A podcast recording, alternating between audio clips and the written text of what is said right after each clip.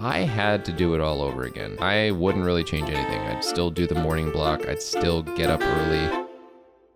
My name is Demetri, and I'm a productivity and systems enthusiast. I'm Chance. I'm a philosophy and self development enthusiast. And you're listening to the Rise Productive Podcast, the show where productivity meets business and what it means to build better systems.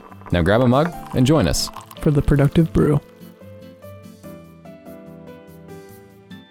I'm feeling some inspiration and wanted to talk to you about the ways that I have found that content creation and overall business building online has really just been an entire process of doing a little bit of extra work that I otherwise wouldn't have. About three and a half years ago, I started Rise Productive. It was this little rinky dink idea I had where I was going to talk about productivity principles and concepts to people on the internet. And in exchange, I was going to get views and maybe one day build a business where I sold products and sold courses. And magically, three and a half years later, I'm almost accurately at the position I believed I would be in. Now, a lot of people have this idea just like I did, but they don't necessarily act on this idea. To be 100% blunt, I believe that what I have done in the last three and a half years is not necessarily difficult in the tangible hours sense. It is more tangibly difficult in the sense that it takes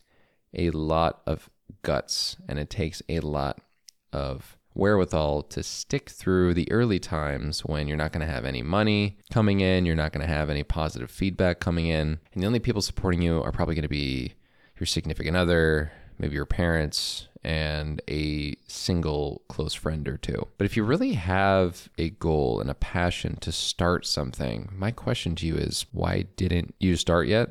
And why are you still talking about building a business? So there's this hilarious quote that I heard from Alex Hormozi, who is the author of $100 Million Offers. And he talked about how when people say, Oh, I'm starting to build my business. Oh, I'm getting things going with my business. They usually are referring to actually incorporating an LLC. For me, I'll be 100% honest. I've been like a sole proprietor for a while, and I can't say that I have had a business in technicality for a while, but I didn't need to incorporate an LLC for three years. What I needed to do was sit down and do the work. Like, there was no reason for me to not just get started. That even excuse of I need to make it a real business is completely arbitrary. And I mean, there's absolutely no reason for you to think anything other than how do I tangibly get started today? Because to be honest, the hardest part is that first few years when you're getting through the cringe of what you're doing on a daily basis and you're also just getting used to the habits you need to build in order to build a successful business. I've woken up at anywhere from 4 a.m. to you know 5:30 for the last 3 years now and there are some mornings that are genuinely hard, but it's not as hard as it was at the beginning. At the beginning, it was like, oh my God, I'm getting up so early. And now it's just something that is a part of life. And now it's just something that I'm used to falling asleep at 8 9 and getting up the next day to get a head start before everyone else is awake. It's not something that I, okay, I take it back. It's something that I tend to virtue signal often, but it's because I'm trying to make a point. It's literally just an extra couple hours a day I'm spending on it, but you just have to make time when nobody else is around in order for that to be the sole entire focus of the time you're spending. If I had to do it all over again, I wouldn't really change anything. I'd still do the morning block, I'd still get up early and focus on what I needed to because I wouldn't want to have any excuses. And thinking about it genuinely, all that there would be in my mind would be thoughts of, wow, you managed to make excuses for why you didn't spend time building your business. There was no tangible excuse, brother.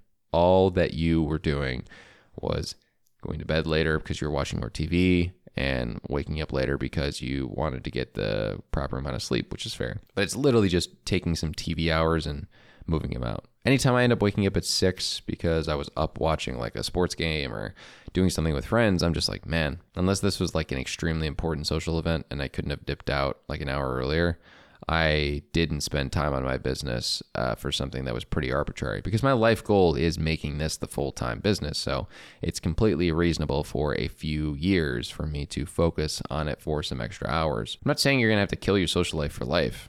I'm saying you're going to have to marginally adjust it for three to four years. If that is so hard for you to imagine, I want you then to imagine you disliking whatever you're doing for your day job forever. To me, one is a lot worse than the other, and it's not that bad to marginally adjust my TV schedule and my socials calendar for my bigger goals. I've had a lot of even day job success that's come from building this business on the side, and I'm internally grateful for all the positive things that this business has given me. And while it may be a fair amount of extra work to start, it's completely worth it in the end because I know when I ask myself, what's your excuse? I didn't have any. I just got to work. If you guys liked this episode of The Productive Brew, make sure to leave a review on Apple Podcast. Also, if you want to get this delivered to you as a newsletter, please make sure to go to riseproductive.com slash newsletter and you will get this delivered as an email. With that being said, thank you guys so much for listening and I will see you in the next one.